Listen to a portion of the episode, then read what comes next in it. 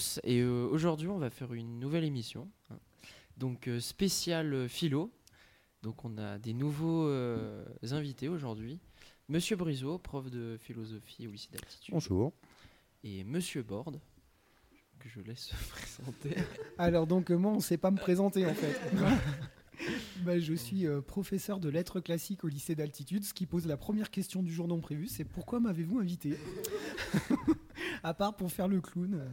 Non, alors euh, il se trouve que dans l'option en terminale, officiellement culture classique, on a décidé d'aborder quelques concepts philosophiques. Donc c'est peut-être pour ça que vous m'avez mis là en face de mon maître. C'est ça. C'est beaucoup dire. Aujourd'hui, on va commencer. euh, ah, il y a Esteban qui est avec nous encore. Lauriane. Bonjour. Il y a Leïla et euh, moi qui vont être à la régie. Et il y a au fond Valentine qui mange sa salade de pâtes. Voilà. Donc on va commencer par définir un peu qu'est-ce que la philosophie. Puis après on ouvrira sur des sujets, des questions. Puis euh, on finira comme d'habitude avec nos petites recommandations euh, culturelles. Donc euh, voilà, je, je vous laisse. Moi je, je suis plus là et euh, je vous laisse parler. Donc merci Paul pour cette présentation. Euh, alors maintenant, qui veut se lancer dans la définition de la peur Euh, La philosophie. Alors la peur, euh, c'est un peu ce qui est en train de vous étreindre, vous en perdez votre latin. Non, je pense que c'est Monsieur Briseau qui veut commencer, vraiment, je le sens dans les starting blocks. Oui. Euh, si on doit euh, remonter un petit peu en arrière, on trouvera des choses euh, chez, chez Platon, chez Socrate. Ah, si on doit s'autoriser de l'étymologie, on aura un rapport avec euh, un certain type de savoir. Euh, on peut hésiter euh, parce que parfois on va directement à une définition de la philosophie comme étant euh, l'amour de la sagesse. Alors moi, ça me paraît toujours un peu étrange et ça donne l'impression comme ça de, gens qui sont des, amoureux transis comme ça de la, sagesse. J'ai trouvé dans quelques explications et commentaires l'idée que le philosophe, en fin de compte, c'était celui qui était familier d'un certain type de savoir qu'il était obligé de définir un petit peu en cours de route. Et si on doit rentrer un petit peu plus dans les détails, euh, il faut confronter ça. Enfin, ça, ça relève, euh, comment on va dire, ce qui, ce qui va prendre le nom de philosophie, le fait euh, contre autre chose qu'on va appeler dans l'Antiquité grecque la, sophistique. Voilà, donc je resterai juste sur l'idée d'une familiarité avec un certain type de savoir, en rappelant, mais je pense que mon collègue complétera là-dessus, euh, que Sophia, c'est sagesse, mais c'est aussi habileté, maîtrise, euh, savoir-faire. Voilà, donc euh, pour l'instant, j'en resterai là. Monsieur Borde, peut-être? J'ai l'impression qu'on se file un peu le mistigris là. Donc je ne vais pas du tout revenir aux étymologies grecques puisque mon collègue l'a très bien fait et en fait il se trouve que j'y ai pensé toute la nuit parce que je m'attendais exactement à cette question et j'en suis arrivé à la conclusion que la philosophie ça serait en fait la création du savoir. Et c'est la raison pour laquelle à mon avis au fil de l'histoire la philosophie a tendance à créer des branches de savoir qui deviennent autonomes et qui se mettent à s'appliquer elles-mêmes en quelque sorte qui appliquent des modèles et elle continue de chercher parce qu'elle continue d'explorer dans le réel et dans l'être humain des choses nouvelles. Donc la philosophie, c'est vraiment la dimension créatrice du savoir. Et tout le reste, à mon avis, se constitue en discipline autonome. Et ce qui fait qu'en plus, c'est la reine des disciplines, parce que c'est elle qui, au cours de l'histoire, continue d'évaluer la pertinence des disciplines et leur champ d'application. Je- je- je oui, voilà, c'est plus une, une possibilité euh, qu'une vraie réponse, mais pour l'instant, j'en suis là, en termes de définition. Donc en fait, ce serait, serait en position d'éclaireuse en fait. Et si elle formule pas euh, nettement euh, les choses, ensuite ce sont des champs du savoir qui se développent euh, de manière autonome, euh, comme tu le disais, Alors, cher collègue. Je dirais en, en position d'éclaireuse et de contrôle en plus. C'est-à-dire que c'est elle peut-être qui va à un certain moment remettre les disciplines à leur place. Par exemple, comme discipline dominante, on aurait aujourd'hui, euh, euh, non seulement dans le système scolaire, mais peut-être également euh, dans, le système mental, par exemple les mathématiques. Ça serait à la philosophie de rappeler quel est l'objet des mathématiques et quelle est leur, quelle est leur limite en quelque sorte. C'est-à-dire ce qu'elles peuvent dire, ce qu'elles peuvent étudier, ce qu'elles peuvent ne pas étudier. Ce qui suppose donc d'avoir quelques compétences en mathématiques pour le philosophe. Alors euh, oui, bah, c'est un peu le problème, c'est-à-dire que euh, à fur et à mesure qu'on fait de la philosophie, par exemple scolaire universitaire, j'ai vraiment l'impression que c'est une discipline qui, qui nécessite de tout savoir en fait. C'est pour ça que moi je la qualifierais de reine des disciplines et peut-être la raison pour laquelle j'ai jamais voulu en faire mon métier parce que j'ai considéré que c'est quelque chose dont je ne serais jamais digne. Voilà, donc je, je considère que c'est quelque chose dont, qui, qui nécessite un savoir et des savoirs tellement importants que ça me semble difficile d'en être Ouais. absolument digne. Enfin, évidemment, le fait d'être en face de toi, ça me fait penser que certains y arrivent. Non, non, euh, pas du tout. Non, non, j'ai- déclaré forfait assez tôt euh, dans toutes sortes de domaines. hein, euh, J'essaie de me tenir un petit peu au courant quand même, mais maths, physique, au bout d'un moment, pour rentrer dans ces choses-là, il faut quand même avoir une solide formation. En ce qui me concerne, je me suis arrêté plus ou moins à la physique newtonienne. Voilà. Le reste me paraît un petit peu étrange. Enfin, c'est, euh, Après, on peut revenir peut-être à quelque chose d'un petit peu plus simple ou plus humble, en fin de compte, quoi, finalement Une définition. au moins, au plus- moins se questionner sur. euh, Enfin, de toute façon, il y a une dimension critique, effectivement. Se questionner sur les savoirs qu'on croit. euh, dans... Je vais pas arriver à finir cette phrase. Les savoirs qu'on croit être en sa possession, voilà. Je, je- Ah. je voulais te dépanner avec une étymologie grecque sur le mot critique qui vient de krinen qui veut dire séparer, mais c'était totalement hors du oui, coup. voilà. Donc, euh, non, je- mais pourquoi pas, pourquoi pas. Ouais. C'est pour ça qu'aux élèves qui me disent qu'on peut pas juger, qu'on peut pas discriminer, euh, je fais, ben, on est mal parti pour la philo, hein, parce que après, on- il ne s'agit pas de juger forcément, euh, mais enfin de, de savoir à quelles conditions on juge effectivement et selon quels critères, qu'on peut retrouver dans toutes sortes de domaines, euh, y compris esthétiques. Puisque là, pour le coup, c'est vrai, euh, la philosophie, il y a un petit côté touche à tout. Euh, Quand on regarde le programme en terminale, il y a 17 notions pour les séries générales, il y en a 7 pour les séries technologiques. Vérité, liberté, d'autres encore, évidemment. Jamais su les retenir par cœur. Et non, en fait, à chaque fois, c'est surtout. moi, j'ai l'impression que c'est surtout l'art de- d'essayer de, formuler des, problèmes, plus ou moins solubles. Euh, mais alors, il me semble que le fait de, formuler un problème, c'est bien, mais à un moment donné, on va peut-être essayer de le résoudre. Et donc, c'est ce que appelé la création de savoir, en fait, qui commence par la problématisation. Et alors, je, je rebondirai euh, sur ce que tu as dit pour la dimension esthétique. Alors, ça veut dire qu'en tant que philosophe, on aurait le droit, dans la rue ou dans les couloirs, de montrer les gens du doigt en disant, par exemple, celui-là, c'est un laidron, celui-là, il est beau, etc. Est-ce que ça nous donne ce droit ou est-ce qu'on doit quand même rester poli? Non, c'était une boutade, hein, évidemment. Vous la Non. couperez ou pas au montage. C'est des choses qu'on garde pour soi. Euh, donc on a bien avancé sur cette décision. On a, très- On, on a a avancé digressé. vers l'arrière. hein, mais... on a digressé, mais c'était très intéressant. Mais du coup, de manière générale, la définition euh, plus, euh, je dirais, simpliste, enfin oui, simpliste de la philo, c'est du coup. On fait pas dans le simplisme. on ici. fait pas dans le simple- J'ai froncé les sourcils. Exactement. Non, mais facilitatrice pour nos auditeurs, peut-être mieux. Qui ne Euh, sont pas euh, inintelligents. Non, plus. inintelligent, mais Hein Il me semble quand même que pour écouter Crab Podcast, il faut faire partie de l'élite intellectuelle, sinon de cette ville, du moins du pays. ça, ce serait, euh, c'est un peu beaucoup. Je mais- dois avouer que je, je découvre hein, cette euh, station. Je ne sais pas comment on doit appeler ça. cette organisation. N'étant pas très familier de euh, ces choses-là. Euh, donc, euh, on a bien avancé sur cette définition de la philosophie. On a bien disserté, enfin, vous avez bien disserté là-dessus. Euh, sur une question un peu plus classique et moins. Enfin, du coup, on, on démarre sur les questions un petit peu. Donc, un peu plus classique sur le rapport de la philo avec le cursus scolaire. Est-ce que ça arrive au bon moment, la matière de philosophie? Donc, elle arrive en terminale, je le rappelle, avec 4 heures par semaine et un baccalauréat en fin d'année. Alors, elle arrive un petit peu avant pour certains, Oui, euh, grâce à des réformes dont on enfin, on s'étendra pas là-dessus.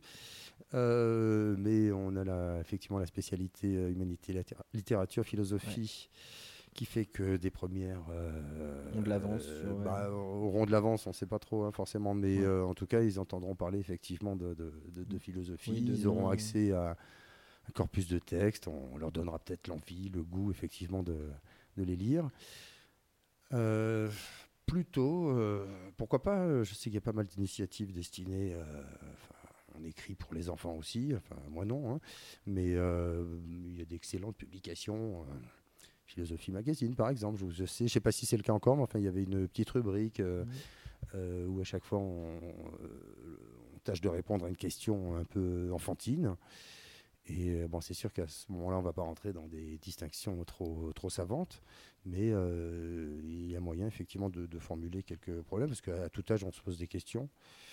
Et pour essayer d'assombrir un petit peu l'atmosphère, euh, je me rappelle comme ça que ma propre fille, à 9 ans, m'a demandé pourquoi euh, on vivait, puisque à un moment donné, il fallait mourir. Et, et elle a vraiment, elle a jamais vraiment eu la réponse en fait, hein, je, je dois l'avouer. hein. Oui, mais Voilà. du coup, il n'y aurait pas une philosophie pour, euh, je- pour plus jeunes, pour enfants, des trucs plus simplistes, plus. Enfin, simplistes, on a dit quand on n'était pas dans le simplisme, mais euh, il n'y a pas un- une manière de l'aborder aux, aux enfants pour. euh, Enfin, la philosophie? Alors, je, je réponds d'abord à la première partie de la question. Donc, euh, est-ce que ça arrive euh, au bon moment? Non, trop tard. Selon moi, euh, ça pourrait très largement remonter au moins au début du lycée. Mais par contre, le, la, petite euh, faille là-dedans, c'est qu'en réalité, euh, notamment en français, mais pas seulement, en fait, c'est un travail qu'on est quand même censé faire. Le, travail de problématisation et de création du savoir. Donc, la discipline telle qu'elle n'existe pas, mais le cours de lettres que vous suivez en seconde, et je pense que c'est pas exclusif, il a déjà normalement une dimension philosophique, même si on a des querelles de clochers en France qui font que les littéraires et les philosophes sont pas les mêmes. Ben si, en fait, c'est quand même la même chose qu'on fait, je pense. De toute façon, voilà, on les a associés de force hein, avec la discipline HLP, HLP. même si ça donne lieu à deux exercices différents et corrigés par euh, des correcteurs différents. Et euh, concernant les enfants, bah, j'imagine que c'est quand même le rôle de celui qui arrive un peu avant. Alors on va appeler ça un adulte hein, pour pas pour pas rentrer dans le détail, qui, qui doit adapter son langage à la question. C'est-à-dire le, le travail normalement du prof, voire de l'adulte dans la transmission, c'est de faire en sorte que la personne qui est en face de lui soit capable de formuler sa question, voire même de la formuler mieux à sa place. Et là, la question n'est pas de savoir si c'est un enfant ou un adulte, parce qu'en termes de maîtrise du langage, si vous prenez euh, des gens de 14 ou 15 ans, que vous prenez toute la population et vous prenez des gens de 30 ans, globalement, les gens de 30 ans sont quand même censés savoir mieux parler ou quoi que ce soit, mais dans la réalité, c'est pas vrai. Vous pouvez avoir un travail d'interprétation qui est tout aussi important avec des gens adultes. Donc euh, là, selon moi, ça relève de la, de la compétence et de la compréhension de, de la personne qui est, on va dire, en- en- au-dessus intellectuellement, même si le terme là a quelque chose de hiérarchique qu'il faudrait discuter. Et euh, est-ce que t'as- vous avez d'autres choses à rajouter là-dessus Non? Spécial Alors, ils sont dans un état d'hébétude par rapport à la, Par à la rapport- performance de nos propos. On les sent entre la décomposition et l'admiration, c'est merveilleux. Du coup, je vais donner mon avis sur le fait euh, de est-ce que ça arrive au bon moment dans le parcours? Je pense que c'est assez compliqué comme question parce que les gens ont des approches différentes de la philosophie. Certains, ils vont se sentir très intéressés, comme d'autres pas du tout, et bon, comme dans toutes les disciplines, mais c'est une discipline qui demande beaucoup plus euh, d'attention et beaucoup plus euh, bah, de réflexion, et certains n'en ont pas. C'est pour ça qu'en terminale, finalement, c'est pas si mal. Le propos est brutal. hein, Non, Mais bon, non, De toute façon, ceux qui sont censés ne pas avoir de réflexion ne se rendront même pas compte du coup de ce que tu viens de dire.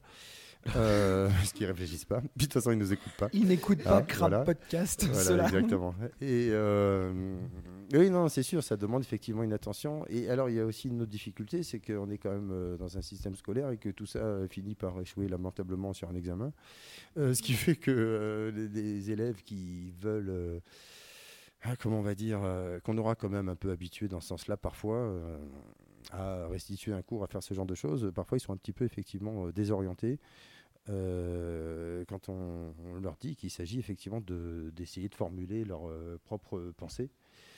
Euh, et qu'en même temps on leur dit que ça n'est pas seulement ce qu'ils ressentent là immédiatement et que l'exercice consiste à, devoir s'adresser à soi-même des objections et, pas affirmer les choses comme ça, comme on les ressent euh, sur le vif en quelque sorte. Et j'ajouterais à ça, en fait, euh, moi je prendrais l'argument de Lauriane euh, quasiment à l'envers, c'est-à-dire qu'il y a une spécificité quand même dans le travail en philosophie qui me semble être que c'est la discipline pour laquelle il y a le moins de, de, de support, en fait, d'objets. C'est-à-dire qu'il y a une dimension, je vais revenir à mon idée de création, il me semble que c'est très difficile en philosophie quand même de réciter. Voyez, alors là, ça serait à vous de me le dire. Mais il me semble que dans toutes les disciplines, même en, français maintenant avec la dissertation, c'est possible de réciter en fait. Et en philosophie, c'est pas possible. Et moi, j'ai l'impression qu'à échelle scolaire, c'est une grande généralité que je vais dire, mais euh, les, les élèves qu'on a actuellement, euh, avec leurs qualités et leurs défauts, par contre, savent très très bien réciter. Ils récitent très très bien dans l'ensemble. Et donc, pour le coup, je pense que leur mettre très tôt une discipline qui les empêche de faire ça, ça serait pas pour les parasiter, mais pour les habituer dès le début à finalement des qualités intellectuelles qui sont nécessaires, y compris dans les matières à récitation, et qui plus tard vont leur retomber dessus. Oui, du coup, ça crée une méthode, euh, ça changerait la méthode de, de faire, la, la manière ça, de faire. ça complète, je dirais. C'est-à-dire que la récitation, euh, moi, il se trouve que j'ai horreur d'apprendre par Ouais. cœur, mais parce que je suis un gros paresseux, mais c'est une très belle qualité. Mais elle n'est pas suffisante, et en réalité, actuellement, même jusqu'à bac, à part en dissertation de philosophie, je ne vois pas d'exercice où il ne soit pas possible en fait de réciter. Oui, on même en dissertation littéraire. Bon, bah, ça nous fera Euh, au moins un point on commun en termes de, de paresse. Mais enfin, on sait que, mais on sait que la paresse, euh, ça rend ingénieux en fait. hein, parce que Oui, du coup, on trouve toutes sortes de moyens pour euh, ne pas faire ce qu'on a à faire. Et du coup, en fait, on fait plein de trucs. Euh, effectivement, euh, apprendre Si, par mais il faut faire les deux. il faut faire les deux, vous Ouais, avez ouais. entendu. ne soyez pas paresseux. Mais apprendre par cœur, c'est pas non plus complètement idiot parce que euh, après, tout dépend d'ailleurs comment on entend ce, par cœur. Mais, euh, mais effectivement, il est quand même demandé aux élèves, ça les désoriente un petit peu, de formuler des pensées que peut-être d'ailleurs ils n'avaient pas vraiment. hein. Euh, d'essayer de formuler des problèmes que peut-être ils ne se posaient pas encore. Donc, euh, enfin, de toute façon, dans tous les cas, on est toujours un peu obligé d'anticiper sur quelque chose. Et, euh, et certains se découvrent effectivement, et, c'est quand même, euh, enfin, il me semble, et je pense que ça peut se passer dans d'autres cours évidemment, mais euh, la possibilité d'échange ou de, comment on va dire, de, de- de- voilà, il faut aller chercher un petit peu parfois les, élèves qui n'ont pas trop envie de se découvrir, qui ont peur de pas savoir, d'être ignorants. Euh, et puis, en fin de compte, ils se rendent compte qu'il ne s'agit pas tellement de savoir beaucoup de choses. Alors après, évidemment, il y a la part, euh, on est en terminale, quoi. C'est pas la philosophie euh, universitaire, effectivement. Euh, là, pour le coup, si on est interrogé sur Platon, sur Kant, euh, bon, là, il va falloir être un, petit peu technique. C'est pas ce qui est demandé à des élèves de terminale. Euh, L'idée, c'est qu'ils puissent, euh, qu'ils parviennent à, formuler une réflexion qui soit une réflexion euh, nuancée, qui soit une réflexion euh, équilibrée aussi. Encore une fois, qui ne reste pas dans quelque chose d'unilatéral. Ce qui va un peu à rebours, effectivement, de tout ce qui fait le buzz euh, sur Internet, sur les réseaux sociaux, où là, euh, il faut, on a l'impression que parfois, il faut vraiment grossir le trait, il faut gueuler quoi, pour être entendu. Et, nous, on est plus dans une forme de, patience ou de, douceur même. euh, euh, Alors même si là, le, le buzz, Oui. ça va être nous quand même. hein. J'espère que tu as conscience. Ce sera on bien. va le faire. hein. À mon avis, des centaines de vues. hein. c'est bien probable. C'est bien probable. Euh, moi, ce que j'en pense, c'est que euh, ça pourrait arriver euh, pour moi en première. Euh, alors pourquoi si précis? Parce que là, dans les, du coup, les deux cours que je suis avec vous, euh, il y a plein de fois où en fait on, on- on passe sur quelque, cho- sur quelque chose et vous dites on peut la, enfin, aller voir ça pour l'approfondir. Mais en fait, et particulièrement dans philo, vu qu'il y a le bac à la fin de l'année, on n'a pas, enfin, on se dit pas, on va approfondir le truc, on se dit euh, l'efficacité, euh, on révise notre truc pour le bac. Et, et se dire que, la possibilité d'avoir une année avant où il n'y a pas de bac à la fin de l'année et où on peut développer même durant l'été, etc. Ça nous intéresse. Euh, avancer des choses comme ça et ça moi je trouve que ce serait super intéressant de pouvoir euh, approfondir parce que là cette matière elle arrive en un an elle passe il y a le bac on l'a fini et hop on n'entendra plus parler de notre vie si Oui, on oui, s'y intéresse pas Alors il y a l'idée effectivement que si elle arrive en terminale, c'est parce que vous êtes censé disposer de certains savoirs. Euh, et qu'il y a là effectivement euh, matière un petit peu à réfléchir. hein. Donc on a des, des chapitres dans lesquels on va aborder des choses relatives à l'écriture de l'histoire, des choses relatives euh, à la constitution des sciences. euh, et donc on suppose effectivement ça, euh, que les, élèves ont déjà des connaissances sur lesquelles ils peuvent réfléchir. Mais c'est vrai que l'échéance de l'examen, euh, neuf mois après la rentrée, ça, ça court-circuite un peu ça. c'est le drame des prépa bac qu'on retrouve sur les bords des bureaux, des formules, des trucs, des choses que les élèves apprennent. Ils savent pas trop ce qu'ils apprennent, mais c'est pas grave. Ils se disent que c'est ça qu'il faut apprendre. Et il s'agit aussi, ouais, c'est vrai, de- d'arriver à leur donner, leur dire qu'ils peuvent se faire un peu confiance à eux-mêmes. Et c'est pas toujours facile à entendre, effectivement, quand en plus là-dessus, on a une machine à sélectionner, à trier, qui, enfin, qui est, voilà, qui est un peu raide hein, quand même. Donc, euh, je comprends hein, le fait d'aller dire à un élève, euh, prends le temps, euh, va approfondir les deux pages. Là, on a lu 15 lignes, mais on peut pas, on n'a pas le temps forcément d'aller plus loin. Ouais, c'est sûr qu'il y a fort à parier que l'élève va pas euh, reprendre ces deux pages chez lui dans une sorte de méditation. euh, il va se dire merde, euh, pardon, mince, qu'est-ce qu'il faut dire sur le travail, qu'est-ce qu'il faut dire sur la liberté, qu'est-ce qu'il faut dire. mais bon, c'est difficile après effectivement de contrarier ça, cette tendance, Mhm. parce que et de dire euh, non, il n'y a pas ce qu'il faut dire. Euh, Il y a ce que vous tentez de penser et que vous tentez d'ailleurs de formuler à l'écrit, ce qui représente aussi un obstacle pour pas mal d'élèves, parce qu'on a des discussions parfois euh, passionnantes, mais après quand il s'agit effectivement de restituer ces choses-là à l'écrit, bah, c'est pas évident.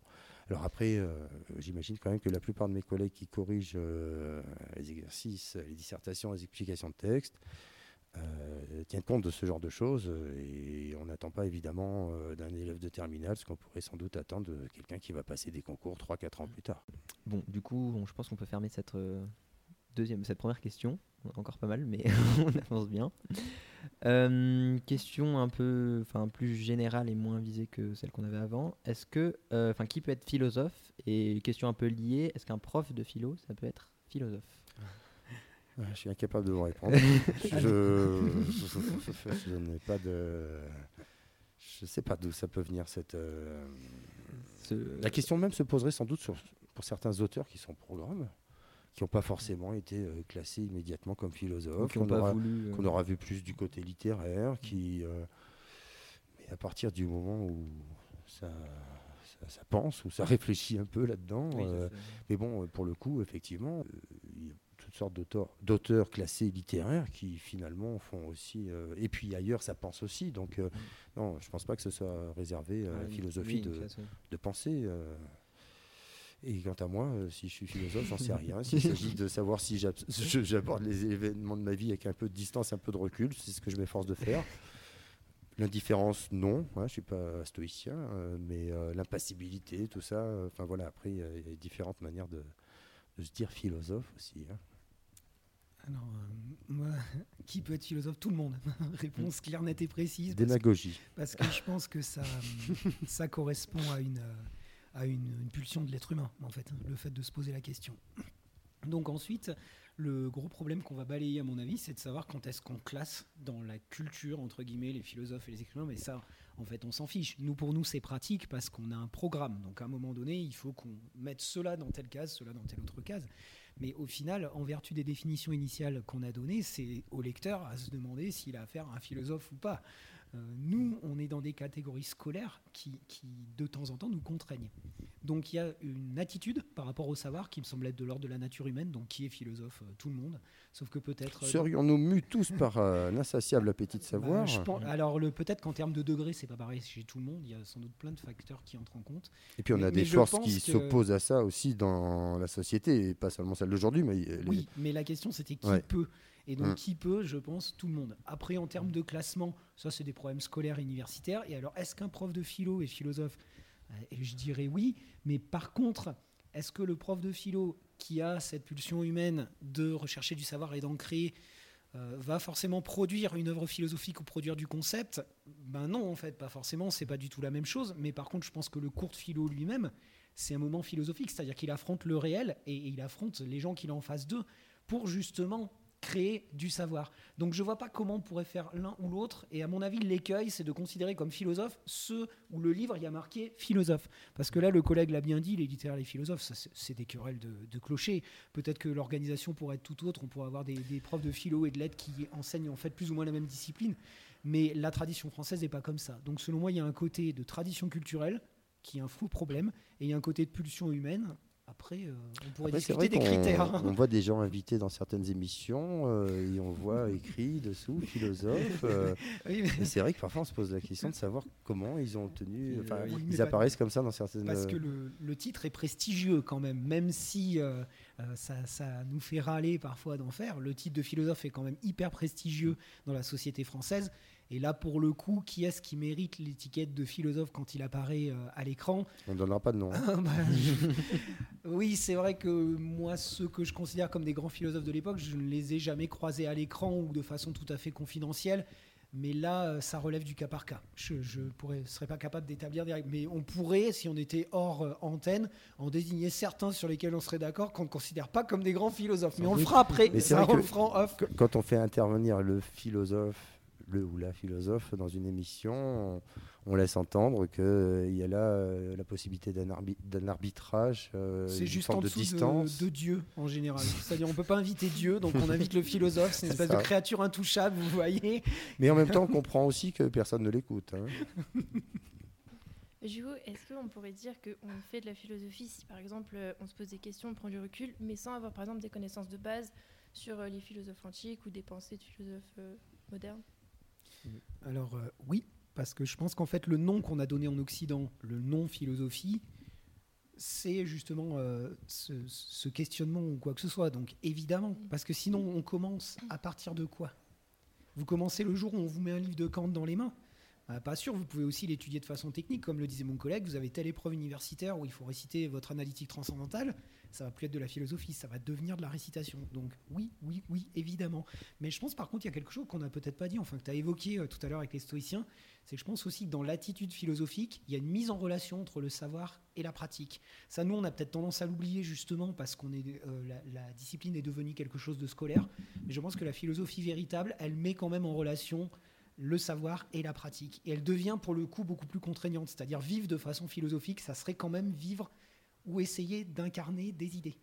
Même si elles sont pas toujours bonnes ou pas toujours certaines, je pense que tant qu'il n'y a pas d'échange avec la pratique et le réel, c'est c'est pas vraiment de la philosophie. Ça, ça reste Si- théorique. Sinon, on en reste. Oui, voilà, euh, au niveau du discours. euh, et c'est vrai que là, il y a des personnes qui sont assez euh, douées hein, pour euh, débiter euh, une sorte de, de discours. Un euh, philosophe n'est pas un politicien, pas ah non, forcément. mais, euh, Ça peut être les deux. Oui, c'est vrai. Et puis bientôt, hein, pourquoi pas, il faudra se demander si, si chat GPT peut philosopher. Lu- non, y a- C'est le, c'est le chat robot, je ça- ne sais, le robot là. Je crois qu'ils l'ont déjà testé là-dessus. C'est vrai que moi j'ai lu, je sais plus pour quel sujet exactement, mais enfin ça donnait quelque chose d'assez, d'assez froid.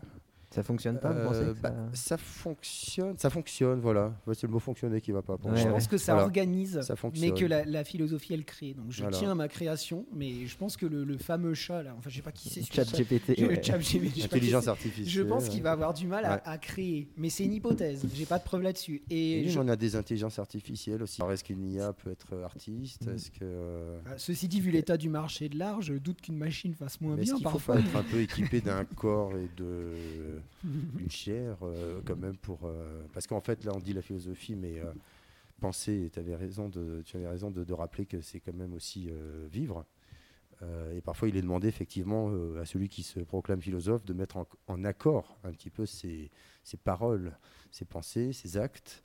Euh, et là à mon avis euh, on a moins de monde à mon avis en, en compétition Donc alors on pourrait arriver à une possibilité de définition de la philosophie comme euh, formulation et réponse à la question comment faut-il vivre? Ce qui est quand même abyssal et qui couvre euh, la vie de 8h du matin à 8h du soir. Enfin pour ceux qui vont se coucher comme Est-ce que je bois mon café en philosophe? Est-ce que je fume ma clope, euh, pardon hein, pour euh, la loi E20, mais est-ce que je fume ma clope pour, en philosophe? Je ne sais pas trop. Eh bien moi je ne fume pas de clope Voilà. parce que fumer c'est pas bien et je suis donc un meilleur philosophe. Euh, L'idée, euh, pas, j'avais quelque chose en tête aussi, c'est qu'effectivement le, philosophe, euh, loin de moi l'idée de me comparer à un géant comme Spinoza, mais euh, les fins que poursuit la philosophie sont semble-t-il pas celles que poursuit l'État, que poursuit la société civile forcément. C'est pour ça que son existence parfois paraît un peu étrange. Et que bah, on retrouve en fait cette idée de distance finalement euh, quand euh, en, société finalement ce qui, ce qui meut la plupart des gens c'est euh, une forme de d'appétit y compris de savoir d'ailleurs hein, tout à l'heure j'entendais pulsion hein, dans ma tête je fais ce que je peux. mais hein. oui, mais oui, mais genre, du coup, je me disais, tiens, on est, on est peut-être chez Pascal, hein, on parle de libido scendi. Euh, voilà, il y a toutes sortes de. Après, peut sans doute, il y a du pulsionnel euh, chez le philosophe et il il s'en séparera pas comme ça aussi facilement. Euh, mais euh, il y a des choses, semble-t-il, qui le laissent un petit peu indifférent en termes de. Alors, c'est pas parce que je suis pas très riche que je dis ça, mais en termes d'appétit, de richesse, de pouvoir, de, de choses de ce genre. Parce que souvent, on va le chercher là, le philosophe, dans celui qui aura presque affiché, euh, enfin, affiche une forme de, de, de, de dénuement, pas de dénuement, mais de frugalité, que- quelque chose comme ça. euh. Oui, enfin, Après, il y a des philosophes oui, euh, oui, peut-être millionnaires, je ne historique, sais pas. hein, non, non, à échelle voilà. historique, y compris chez les anciens, Sénèque est, est un des hommes les plus Ce riches de l'Empire. hein. Oui, ben, oui, mais alors Épictète. Hein Après, on dira Socrate aussi, il était un peu rentier peut-être, il n'avait pas trop de Il était surtout très laid, c'est ce que l'histoire nous a laissé. Voilà. Donc, nous arrivons à la fin de ce débat. Il va en rester une question. C'est euh, la suivante. Qu'apporte la philosophie dans la vie courante, dans la vie des gens? Je vois Monsieur Borde lever le doigt. Il peut parler. Le- Alors, je resterai sur ma ligne de départ. Je pense que la philosophie permet de formuler et de répondre autant que possible à la question comment dois-je vivre et comment devons-nous vivre? Et que c'est très très large. Oui, et puis en ce qui concerne la vie des gens, euh, c'est pas qu'elle m'intéresse pas, mais je sais pas moi ce que ça leur fait, moi, la philosophie, vraiment. Si quelques, parfois, j'ai eu des échos, quelques années après, euh, je recroise des élèves et, certains euh, me disent que ça leur a apporté quelque chose. Euh, si ça peut leur apporter peut-être de, comment on va dire, encore une fois, une certaine forme de, distance et pas toujours réagir, comment on dit déjà, à chaud. À chaud. C'est ça. Euh, Spontanément. Essayer peut-être aussi de, de comprendre. Et je reviens à mon Spinoza. hein. Euh, hein, ni railler, ni se moquer, ni je ne sais plus trop quoi encore. Il, euh, il le dit en latin, mais j'ai oublié. Mais essayer de comprendre. Voilà. Euh, mais ça marche avec Spinoza, ça marche avec d'autres finalement. Essayer de comprendre l'autre, pourquoi il dit ce qu'il dit, pourquoi il agit comme il agit. ce qui ne veut pas dire aussi qu'on va forcément tout excuser. Euh, mais euh, essayer d'ailleurs aussi de comprendre pourquoi nous, on dit ce qu'on dit, on affirme ce qu'on affirme, pourquoi euh, on fait ce qu'on fait. La réponse, savoir. euh, la question, euh, c'était de savoir ce que ça faisait dans nos existences. dans nos- Hein notre existence. Je pense qu'il faudrait le demander à ceux qui nous entourent, les pauvres. Mais à vous, enfin à Ah. vous, à vous deux, ça vous fait euh, d'avoir la philosophie dans votre vie, ça change quoi? Ah bah je sais pas parce qu'il faudrait que je repense à un moment où ça ne faisait pas partie de ma vie. Ah. Donc j'estime qu'à partir du moment où je fais des où, où je mets en relation euh, ma pensée et mes actes, et ben c'est de la philosophie en fait. Il faudra d'autres émissions. Hein, on reviendra. On veut revenir dès la semaine prochaine, mais cette fois pendant 4 heures. Alors, euh, on va terminer cette émission comme d'habitude par nos recommandations culturelles. Euh, si quelqu'un veut commencer, ou alors. euh, Ah, Oui moi- moi. Il faudra. Ce sera pour une autre fois parce que je n'ai pas pensé à ça du tout. Ah.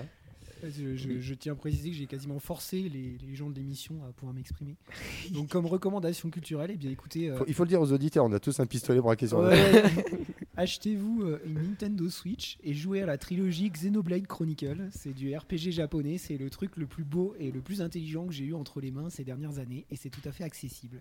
Et écoutez les bandes originales aussi parce que la musique japonaise est d'une qualité que je qualifierais de bien supérieure par rapport à ce qui va peut-être suivre. Ça, c'est bien de faire des recommandations sur le gaming, c'est une bonne idée. Je vais faire. Moi, j'ai pas mal de recommandations.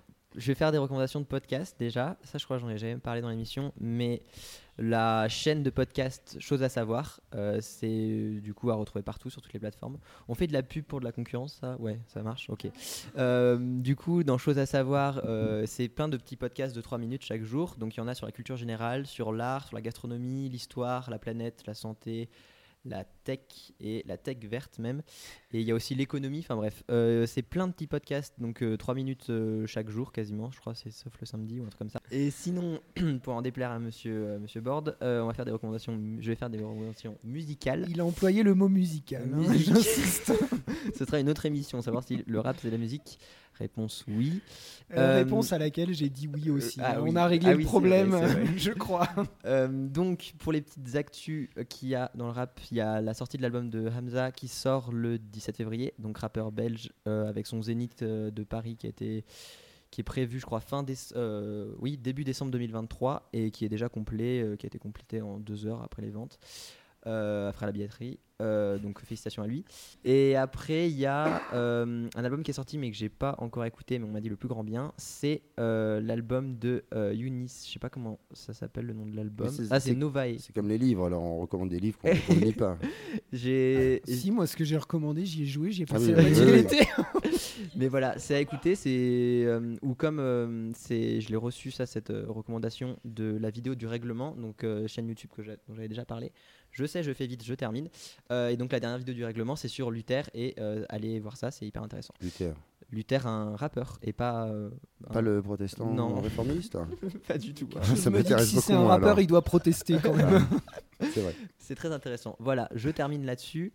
Alors avec Leïla, on est de retour. hein. On s'est on s'est mis au micro. Salut. Et on- nous, on a des recommandations culturelles pour vous. Donc moi, pour faire mes- plaisir à Monsieur Borges, je vais parler d'Avatar 3, qui va sortir en décembre 2024.